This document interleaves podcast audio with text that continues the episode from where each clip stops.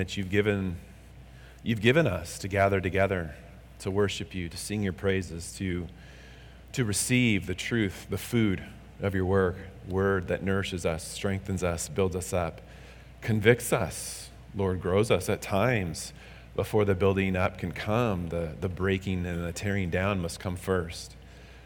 We trust you, the Lord, the God of every grace, this morning as you minister your word to us as we speak about the work of your Son, as we talk about the power and the working of your Spirit within us. And I'm praying, Father, that you again would continue to help us to see things in your word. Open up our eyes to behold wonderful things therein, that we might, um, at the end of the day, Father, I guess in this time together, we might genuinely be worshiping you, praising your name, whether it's through song or through fellowship or receiving of the word, preaching of the word, even, Lord. All of this would be done with a heart of genuine worship oriented towards you, gratitude, thankfulness for the grace that you have so lavishly in wisdom poured out upon us. And then that would also, Lord, lead us to um, wanting to be used by you for your glory and for your kingdom as well. So, so thank you, Lord, for all of the, the many graces that you, that you give to us, that you show us, many of which probably we just have no idea. We're not even aware of how gracious and kind you are to us. So, for those things that we are aware of, Lord, again, tune our hearts to seeing your grace, to receive your word now. We pray these things in Jesus' name. Amen. well, um, it's good, again, for us to have our, our hearts oriented towards the Lord. Um, I don't know about you, I need this time every week, have my heart um, oriented corporately um, back towards the Lord and, and who He is and what He's doing and the promises within His Word. And so I'm glad that we have this time together this morning. We're talking about being recreated by the Spirit. We talked about that last week, recreated by the Spirit, part one and we talked about that being done, um, you know, covenantally or legally or forensically, however you, you want to, to look at that. There's been a legal declaration um, on, God's, on, on God's part toward us that we are now innocent, guilty, because as we saw in the text last week, 8 4, the righteous requirement of the law might be fulfilled in us. So Christ has fulfilled the righteous requirement of God's law, which is perfection. So God requires that of all people, of all time, no matter where you are. Righteousness, perfection is what He requires. We can't give that, so He sends His Son to accomplish that for us. And for all of us who are in Christ, alive in Christ, walk by the Spirit, um, we have Christ fulfilling that righteous legal demand for us. What we want to look at today is the recreative work of the Spirit in our lives done internally, specifically. So, so, last, so what I want to say is this. He does this legal declaration, this covenantal declaration for us in the Son. But accompanied with that, always, if it's done genuinely, is an internal change of the person that's now been brought into the new covenant relationship with Him. And we see that emphasized in our text this morning, recreated by the Spirit internally. He does this work. That's why James read that, page, that, that passage from Ezekiel 36. The work of the Spirit is to create within us this new heart internally my, my, my, my spiritual nature, my immater- the immaterial nature of me has been recreated, and now I want to walk by the Spirit. And the Spirit, I said last week, is self authenticating in that He will prove Himself. If I, have been, if I have been made alive in Christ by the Spirit, the Spirit of God will manifest that newness of life in me as it works itself out in very real and practical ways. So, so the old Nick was in many ways put to death, and the new Nick is now alive. Much more, um, I pray, much more like gracious and kind and patient and benevolent than I was before. Before, wanting to live a life oriented towards self, now wanting to live a life oriented towards God and towards, towards His people and, and blessing them. Um, and that's what we're going to see this morning. The carryover from verses 1 through 4 as we get into 5 through 8 this morning is that Christ has fulfilled the righteous requirement of the law for me, and that has real transforming power within me. This is because the Holy Spirit is the agent of setting me free in Christ, and after freeing me, continues to work in me to live in another way. So, this covenantal recreation goes hand in hand with this internal recreation, they occur together. And that's what we see this morning. This recreation is nothing short of a new, recreated heart that desires to live for Him and not for, for self. So, as we read Romans chapter 8, verses um, 5 through 8 this morning, um, I want us to read that. I want us to look at a couple points, just two points for us this morning in the text. But I also want to, um, after I'm done reading, offer us um, a warning on just how we need to be careful in reading passages like this. So, so let's read it together and then we'll jump in. Romans chapter 8, verses 5 through 8. For those who live according to the flesh set their minds on the things of the flesh. But those who live according to the Spirit set their minds on the things of the Spirit. For to set the mind on the flesh is death, but to set the mind on the spirit is life and peace. For the mind that is set on the flesh is hostile to God, for it does not submit to God's law. Indeed, it cannot. Those who are in the flesh cannot please God. There's obviously at the end of our text this morning an emphasis on those who are still in the flesh and what it is that, what, who they are, with the things that they do. As we get into 9 through 11 next week, Lord willing, we'll look more at the internal change that takes place within the believer. But I want for us really quickly to look at verse 5. And I we need to see the connection between what he says in verses 5 and 6, especially with what it is that he said in verses 1 through 4, because being born again by the Spirit, this internal work of God, this covenantal union we have with God through Christ, is a work that's done by the Spirit. And that spiritual work in our lives leads to actual practical change in the way that I live. That's what's front loaded when we get to verses 5 through 8. Just read verse 5. For those who live according to the flesh set their minds on the things of the flesh but those who live according to the Spirit set their minds on things of the Spirit. Now, if you're reading this verse by itself and not in the context, it could seem as if the will can change the nature of somebody. For those who live according to the flesh, set their minds on the things of the flesh. I'm taking your, the, the, this phrase, your mind, to refer to your internal nature, right? That's the way that he used it um, earlier in chapter 7. 7 22 and 23. For I delight in the law of God in my inner being, but I see in my members another law waging war against the law of my mind. So he's using law, he's using inner being and mind interchangeably there. He's talking about the, the new internal nature. Though, so if you go down to 8 5, those who live according to the flesh,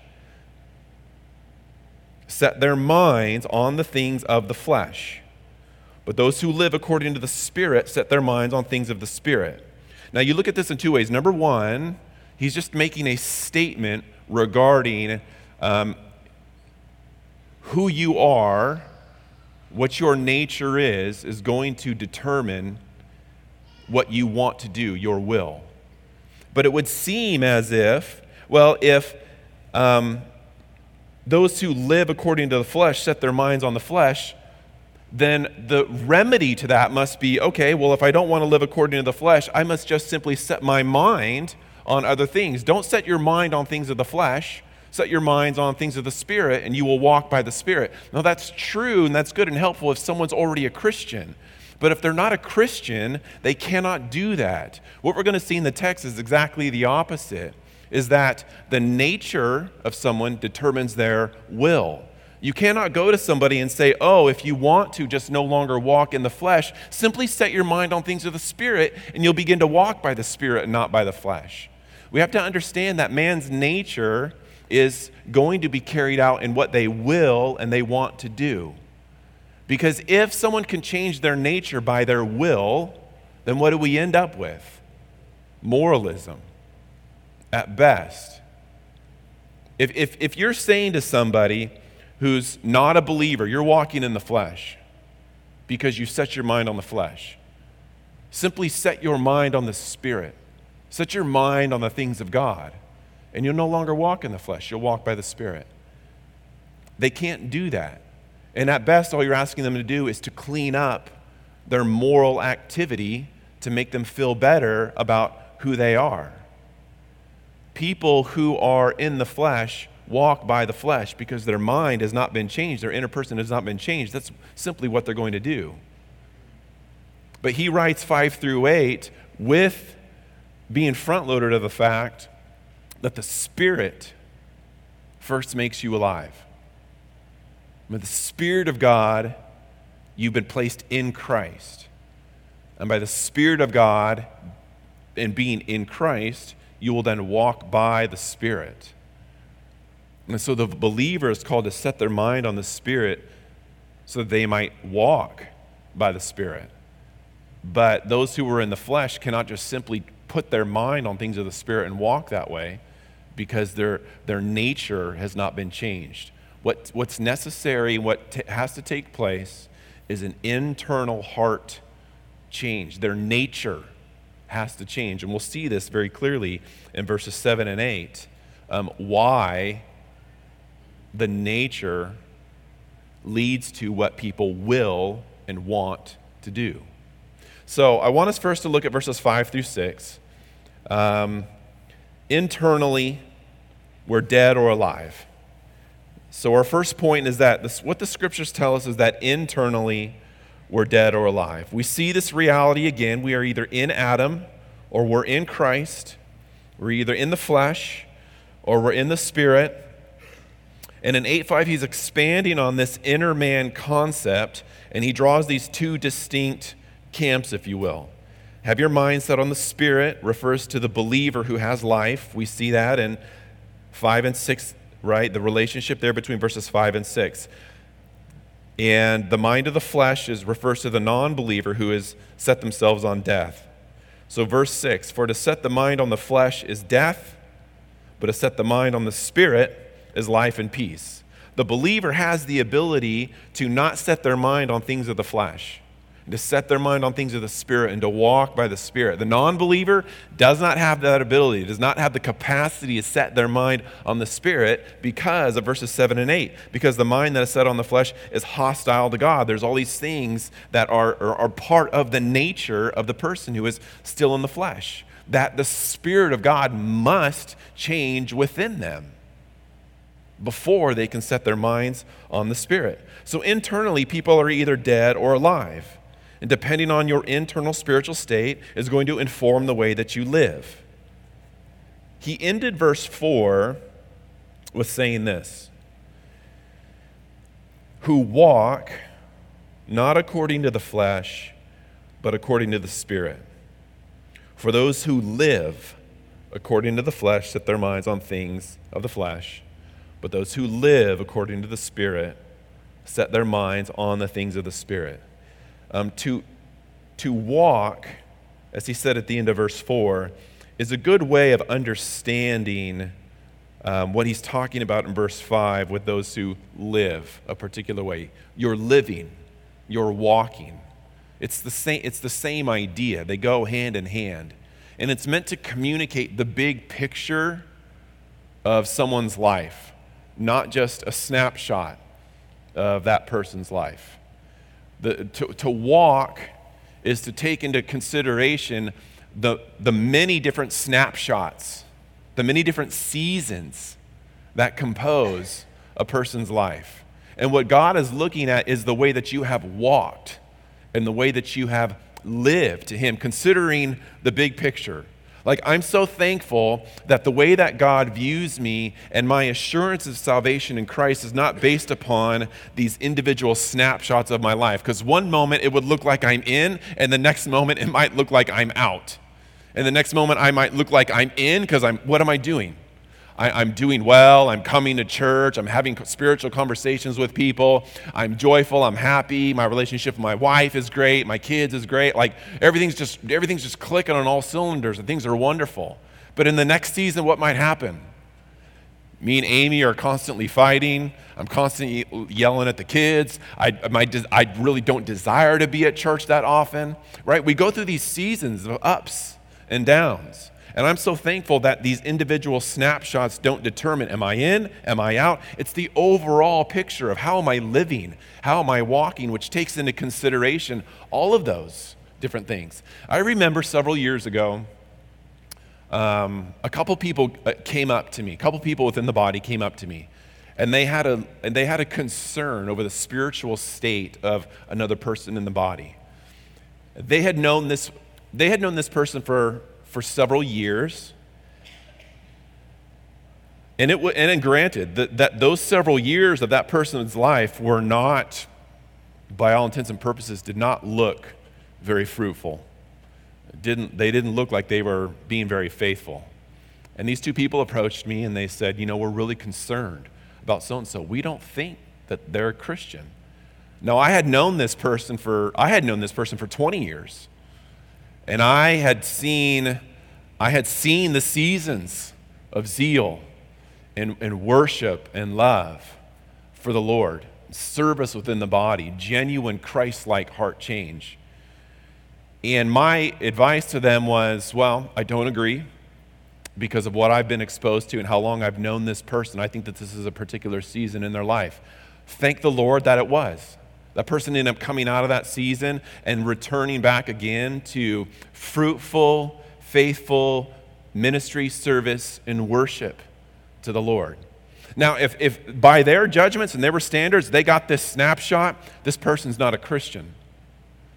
But I was fortunate to know this person for 10 times longer than they did.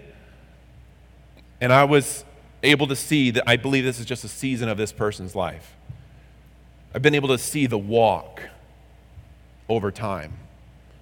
We, what does that do for us as Christians? I think what it should do for us, yeah, it, it shouldn't like lessen our concern for our brothers and sisters in Christ when they seem not to be walking well with the Lord. I don't think it should lessen or lower our concern for them. But I think it should help us to be a lot more patient and gracious and understanding with them.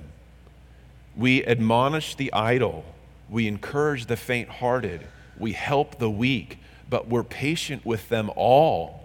1 Thessalonians 5:14. Our ministry towards one another should be one of, yes, concern, definitely. Prayer, oh, definitely. But patience. Knowing that God's looking at the big picture. We need to take into consideration the big picture in people's lives as well.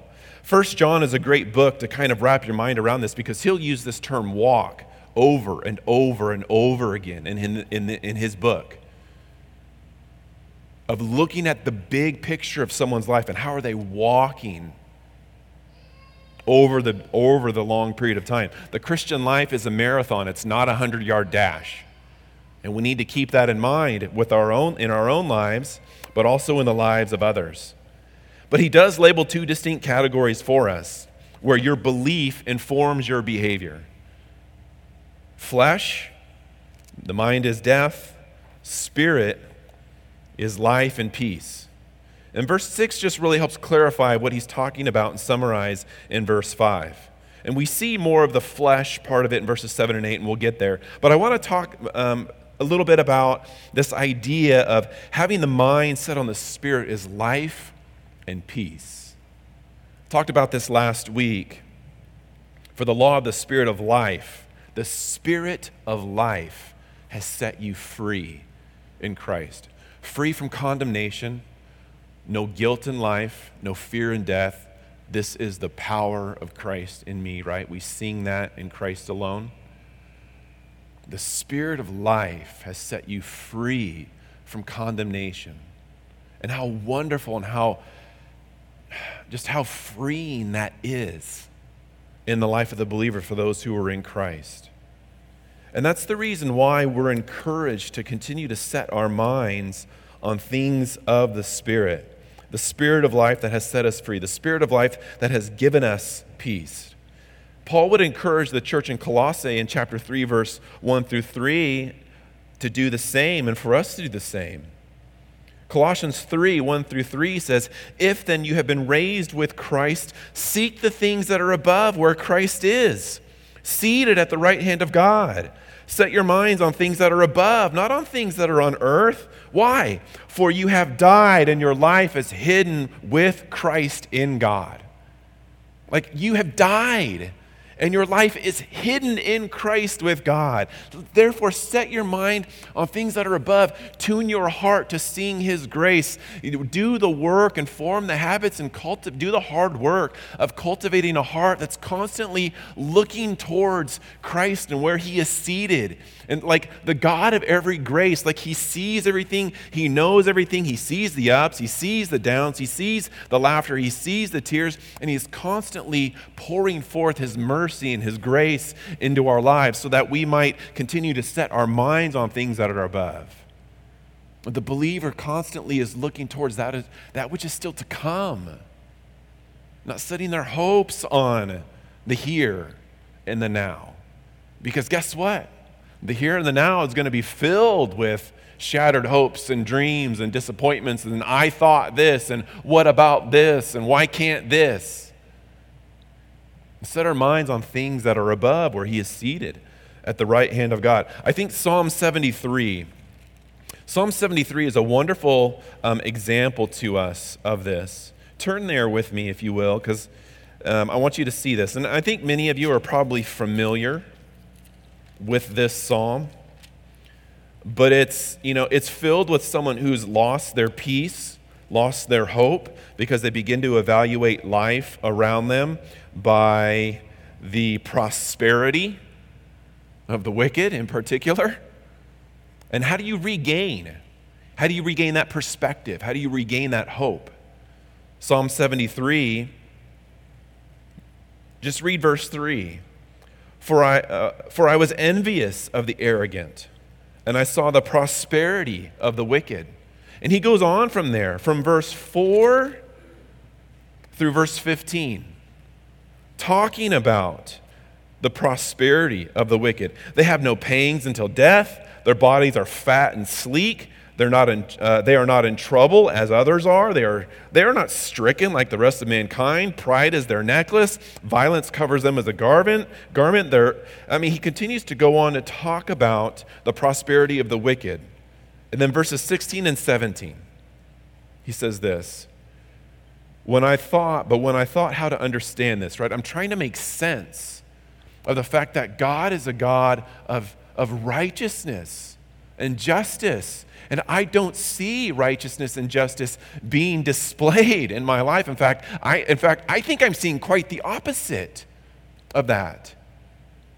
When I thought how to understand this, how do I make sense of this? It seemed to me a wearisome task until I went into the sanctuary of God then I discern their end. It's not until he's able to enter into the sanctuary of God, where God sits. God, this like this is the in the Hebrew, this would mean like don't trip. You enter into the sanctuary, sanctuary of God, where He sits enthroned. Oh, in, in complete and perfect majesty, beauty, perfection knowing and seeing everything that is taking place upon the earth, how one man can treat another man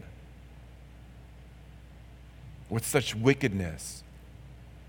And he sees there's not sweat running from God's brow. He's not like got this nervous twitch. He's in perfect peace, perfect control, perfect sovereignty over all things. And the psalmist's heart is aligned with God's heart when he enters into the sanctuary and he sees things from God's perspective. He sees God first. That's what sets his heart at ease. Then he sees how God, life, how God sees life. and, and, and knows that God is in control and is able to trust God in every season of life.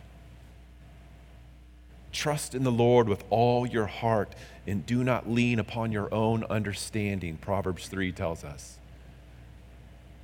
If you're discouraged, if you're hopeless, if you're feeling like this life and this peace that is supposed to be like the central part of my life as a believer, I don't, I don't, I don't have that. I don't experience that. I don't feel that. I don't even like, you're, you're, you're, you're on another planet than I'm on.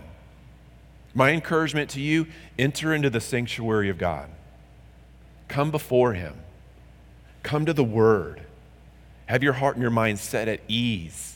Re- experience this peace that we have as Christians, knowing that our God is in control, indeed in control over all things.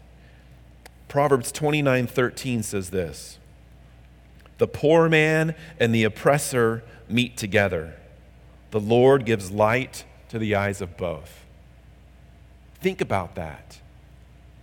The poor man and the oppressor meet together. This is not going to go well for the poor man. And the Lord gives light to the eyes of both. He knows, He sees. He is the one that has given life. He is the one that is allowing things to play out the way that they are. And he's not sweating it. He knows he, what the final end is going to be like. Can you entrust yourself to the one who judges justly?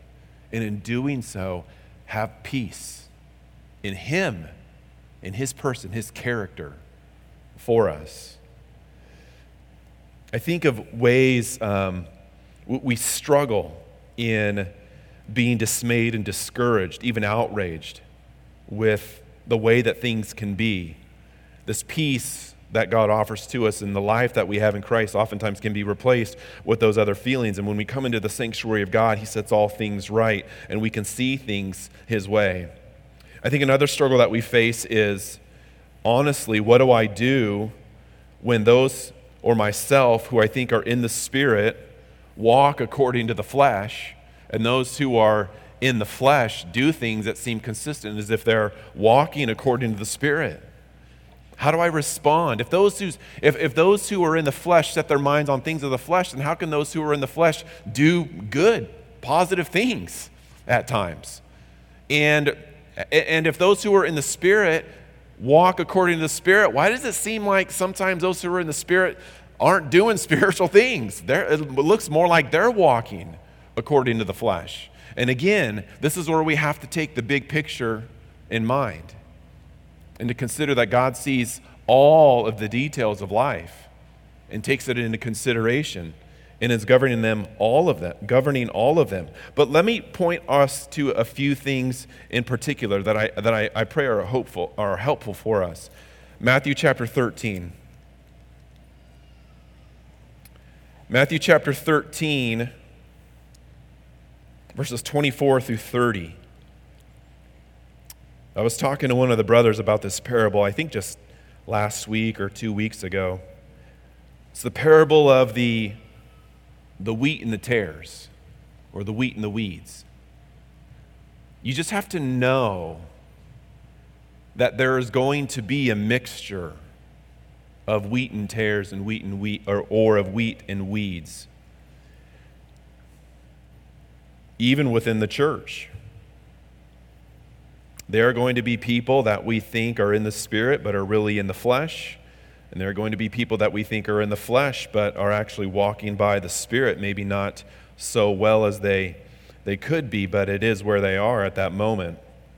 Parable of the weeds he put another parable before them, saying, The kingdom of heaven may be compared to a man who sowed good seed in his field, but while the men were sleeping, the enemy came and sowed weeds among the wheat and went away. So when the plants came up and bore again, or, or, bore grain, the weeds appeared also. And the servants of the master of the house came and said to him, Master, did you not sow good seed in your field? How then does it have weeds? And he said to them, An enemy has done this. So the servant said to him, Then do you want us to go and gather them? But he said, No. lest in gathering the weeds you root up the wheat along with them. Let both grow together until harvest. And at harvest time, I will tell the reapers gather the weeds first and bind them in bundles to be burned, and gather the wheat into my barn. There are wheat and there are weeds that grow up together. But why does he allow that? Why does he not uproot the weeds right now? It, to me, it would seem like very practical thing. Just remove all the weeds from among the wheat. Remove all the, the, the, the, the unconverted, the non believers from the church so we could have this pure field of and harvest of wheat. And what does he say? Why don't you do it? Because if you uproot the weeds right now, it might damage the wheat. Don't worry. I have it under control. There will come a day where I will separate them. But for the love of my wheat, leave it be right now. This peace and this life that we have afforded to us, again, rests in the wisdom in the sight and the sovereignty and the plan of God Himself. I think of another instance, John Turn with me to John chapter 21. John chapter 21, verse 20 through 22. We're always so concerned, right, about those who are around us. And we should be in a good way, but oftentimes our concern for those around us are really, we're not really concerned for them. Our concerns are still selfish and self oriented. Peter has this problem. John chapter 20, verses, uh, excuse me, 21, verses 20 through 22. Peter turned and saw the disciple whom Jesus loved following them, the one who had been reclining at table close to him and had said, Lord, who is it that is going to betray you? So Peter looks at John. When Peter saw him, he said to Jesus, Lord, what about this man? And Jesus said to him, If it is my will that he remain until I come. What is that to you? You follow me. This peace that we have, this life that we have by the Spirit, is one where we're not worrying about what God is doing. Yes, we have concern when it seems like our brothers and sisters are going astray, but it's not as if where we go to Jesus, well, what about that one? What about that one? God is like, you focus on yourself, your life, your walk. You follow me. Are you going to follow me? Are you going to walk by the Spirit? We're so concerned, oh, so and so's not walking in the Spirit. So and so's not doing this. So and so's living like this. They're acting like this. And again, yes, we show genuine Christian care for people. But oftentimes we're so much more concerned on the conduct and behavior of other people that we don't spend any time thinking about, sheesh, am I living by the Spirit? Am I walking by the Spirit? Lord, what about that one? Nick, you follow me. Are you going to be faithful? Are you going to live a life that reflects the life and the peace? Get your eyes off of those who are around you. I've got them, okay? This is my Father's world, it's all His. Are you going to follow me? And I think that's something that each one of us has to wrestle with and struggle with personally. Stop worrying so much about what your friends are doing, about how well your spouse is doing. Are you following Christ? That's the challenge. It's so easy to evaluate other people. What do I do? What am I doing when I do that? I'm taking the law and I'm placing it upon other people, and now I'm beginning to judge and evaluate. Mm, not doing so well there, doing okay there. Eh. How about you use, I said this on Wednesday night, how about you use the law as a tool to continue to expose your own sin rather than, rather than a judgment and evaluation system upon other people? Are you following him? So there is one of two realities. People are either dead or they're alive internally. And then in, our, and in verses 7 through 8, he turns our attention specifically to those who are dead by nature. This is the focus on those who are still in the flesh. Those who are in the spirit will be expanded on more in verses 9 through 11. But look at what he says regarding those who are of the flesh, verses 7 and 8. Now, the mind that is set on the flesh is hostile to God. For it does not submit to God's law. Indeed, it cannot. Those who are in the flesh cannot please God. What is he saying here? That the person's nature determines what they will, what they want. All of this conversation regarding does man have free will? Is God sovereign over all things? You have to understand that when the Bible talks about freedom of will, it's talking about what is the freedom of the person, what do they will and want to do that's consistent with their nature and who they are. Their nature, a person's nature, fundamentally informs what it is that they will, what they will, what they want, what they desire.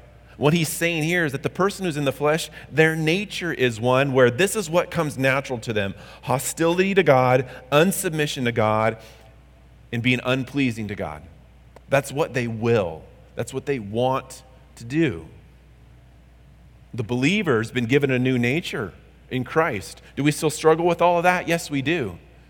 But we can actually do things that are pleasing to God. We, can, uh, we, we actually are no longer in hostility to God, and we can be submitted to God and do things pleasing to God because He has changed our nature to will and to want what is according to His good pleasure. By nature, we are hostile to God. We see that in James 4 friendship with the world is enmity with God. Those who are in the flesh, you have to understand this is, this is how God sees the unbeliever. I don't, it doesn't matter. I'm not saying that unbelievers can't do good things that, that benefit mankind. I'm not saying that. They can. Non believers, non Christians can do good things that benefit mankind. But what the text is telling us is that ultimately, in the long run, eternally, they do nothing of any pleasure in, the God, in God's sight eternally and spiritually. They are by nature hostile to God. Even the most moral, passive, nice, kind, generous, giving person that you meet that's not a Christian is still fundamentally living in hostility to God. Their heart is rebellious against God. Their heart is rebellious against God and will not submit to God. Why not? Because it cannot. That's what our text tells us. I mean, these are the types of things where, like, for me, I just really I, I, like I like passages like this in the sense that they're simple, they're clear, and it's a it's a reminder to me of the way that things are from God's perspective. Unbelievers by nature are hostile to God and unsubmissive to God because they cannot submit to Him. It is impossible. Unsaved man, the non believer, does not have the ability to bring themselves under submission to God, to break their hostility to God. This is who they are by nature. This is why he said earlier in 8 2, the law of the Spirit of life has set you free. That's why Ezekiel 36 tells us it's the work of the Spirit. That's why John would have the conversation with Nicodemus to enter into the kingdom of God. You must be born again by the Spirit. Does man have a free will? Unsaved man has a they have a free will. Do you know what their free will is? Romans chapter 6 verse 20. For when you were slaves of sin, you were free in regard to righteousness. Oh, you were free. Free to do unrighteousness. You were free in regard to righteousness. You couldn't do righteousness. You were incapable of doing righteousness. Now, think about for those of us who are in Christ. This is what God has delivered us from. This is what God does. This is the, the wondrous miracle working of the gospel. That He takes people that are by nature rebellious and unsubmitted to God and unable to please God ultimately. And He changes them, He converts them. They're born again adopted, as we'll get into uh, in a couple weeks, Lord willing, in Romans 8 12 through 17. Adopted children of God. This is the wonderful, powerful working of the gospel. This is why Paul said in, in Romans 1:16, I'm not ashamed of the gospel because it is the power of God unto salvation. The gospel is the tool that the Holy Spirit uses to regenerate a sinful heart, to bring them to faith in Christ. Faith is not something that people possess by nature. Faith is a gift that God must impart to somebody in order for them to be saved. So, this, this language of just place your faith in Christ, just place your faith in Jesus Christ, you're asking them to do something they cannot do. They don't have faith. The language should be I'm going to share the gospel and I want you to, I want you to believe and trust in Him. That's the gospel message that the Holy Spirit uses to impart life, to give faith, so that someone might believe in Christ and have all of this, seven and eight, changed for them. No longer rebellious. I'm so, I'm so thankful. Like I was talking to someone else again a couple weeks ago, and I was like, you know, there was a point in my life when I was younger where like I couldn't wait to be left home alone. Could do what I wanted. No one would see, no one would know. The, the, the, sinful flesh, right, wants to be left home alone so that I can do what really what I want to do, what I will do when mom and dad are not around, when my brothers are not around when my friends are not around, when nobody is watching, when, what come, when, when my nature is that of hostility to God, unsubmission to God, and I don't care to please God. Oh, leave me home alone, please. The things that I want to do and will do. You know what I do week in and week out? I spend a lot of my time in that room back there by myself. My nature has been changed. Do you know what I want to do? I want to read my Bible. I want to pray. I want to pray for myself. I want to pray for you guys. I want to pray for this church. I want to study. I want to, I want to read. I want to counsel other people and, and help them work through their, their problems and their issues. Oh, oh, oh, leave me alone, but the trajectory of my life is completely different now. Yet not like, not perfectly, not perfectly. But you see what God does when He changes someone internally. He changes the, I, I know I'm not walking by the flesh in that sense, I'm walking by the Spirit, and I want to. My nature has changed, so my will and my wants have changed. I now bring, I, I now have peace with God. I'm submitted to God, and by nature want to please God. And and who he is. And by the way, this is all going to help us as we get into Romans 9, thinking about explicitly the doctrine of election, man's nature, and man's will. But now that has been changed within me, which means that I desire to please God, and pleasing Him is something that every believer should want to do. In the flesh, I don't want to please God. I want to please myself. But in the spirit, I want to please God. I want to have peace with Him. I want to have. Uh, I want to be submitted to Him. Um, not having peace with God is the most uncomfortable, undesirable place that I could po- that I could be in as a believer. As a believer, if I'm, if I'm not, if I'm, if I'm struggling with the flesh and I'm living in sin and that peace is disrupted, that's the most uncomfortable and undesirable place for me to be. I don't want to be there.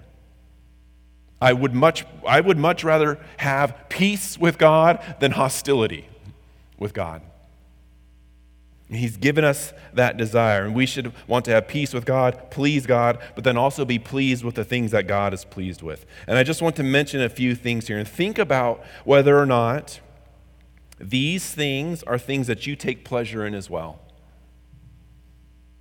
Or those who walk by the Spirit want to please God and should want to be pleased with things that God is pleased with. Some of the things that Scripture tells us He is pleased with. And ask ourselves, are we, am I pleased with these things as well? Number one, just more broadly, God is pleased with everything He does. Psalm 115, 3, 135, 6. God is pleased with everything He does. Do I take pleasure in all that God does? I'm, I'm, I'm, I'm really like asking you to think about that. Do you take pleasure in all that God does? Just, just think about it for your own life personally. Is there anything that God is doing that He's allowing that you're saying, I don't like this? Oh, I, I bet there is. There's stuff in my life. I'm like, I don't like that. God, would you please make another choice? But the believer's life is always one where they're, they're yielding their heart to being pleased with all that God is doing. Secondly, God is pleased with his son. Matthew 12, 18 through 20. He's pleased with his son. Are you pleased with Jesus? Do you take pleasure in him? especially compared to other things you could take pleasure in.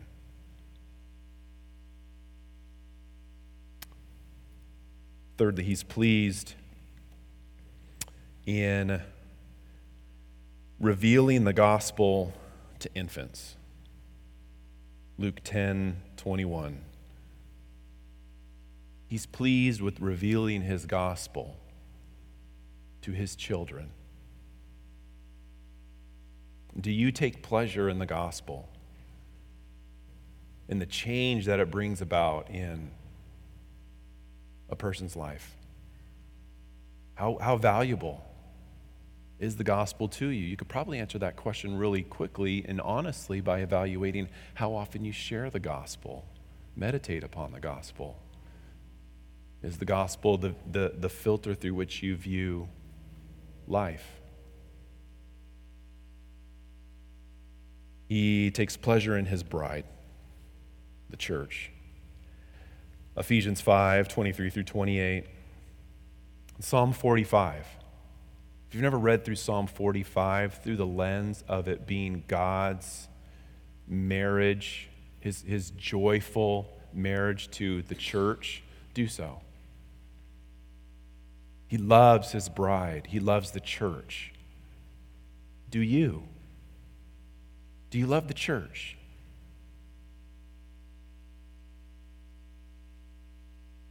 Do you love the people in the church? Do you love what the church is, exists for? A place where, where the sick and the needy gather together to corporately have our faces, our hearts, our minds, our eyes turned to Him as the source of our hope and our salvation? Do you love the church? Do you love his bride? It's, yeah. He loves praise and thanksgiving. Psalm 69, 30, and 31. He loves praise and thanksgiving. Real praise and thanksgiving. Do you give it? Do you give it here? Are you really singing songs of praise and thanksgiving from a heart that is really praising God? Do you do, you do it at home? not just in song, but is that just your, your, your, your disposition, your demeanor? Praise and thankfulness. Are you a thankful person? Or are you always got your eyes peeled towards what you don't have and what you wish you had and what someone else has? Praise and thankfulness. And lastly, he's pleased with a broken and contrite heart. Humility. Psalm 51, 16 and 17. He's pleased with a broken and contrite heart, a humble heart, a heart that confesses sin does not harbor it, but takes it to Him. Do you take pleasure in do you take pleasure in doing that? Do you take pleasure in that that's who God is? When sinners come to him and confess and are broken, that he offers them forgiveness. Do you take pleasure in that? We should. I want us to think about those things as we go to the communion table. Are you submitted? Are you taking pleasure in the things of God? The communion table is a time for us to time for us to examine, time for us to confess, and time for us to be assured of the pardon that we have in Christ and coming to the table. You know what? I just talked about are you truly thankful? Man, this is what uh, such a wonderful opportunity to practice thankfulness, the communion table. Thank you, God, for what it is that you've done in sending your Son as a propitiation for my sin to fulfill the righteous requirement of the law on my behalf so that I might have life by the Spirit and be set free in Him and then to live that life. That's it's such good. There's no wonder that the gospel is called the good news. So this is a time for believers. If you're visiting today and you don't know Christ by faith and by faith alone, you're still trusting in, depending upon your own righteousness, your own goodness, your own works, please just let the elements pass. But think about what it is that God requires of you in perfection Know that you cannot provide it, but that Christ has, if you would believe and trust in Him. For those of us who do know Christ by faith, this is the time where we partake of communion, and the elements are on the tables behind you. You can get those, return back to your seat for a time of prayer and meditation, and then we'll partake of the communion elements together shortly.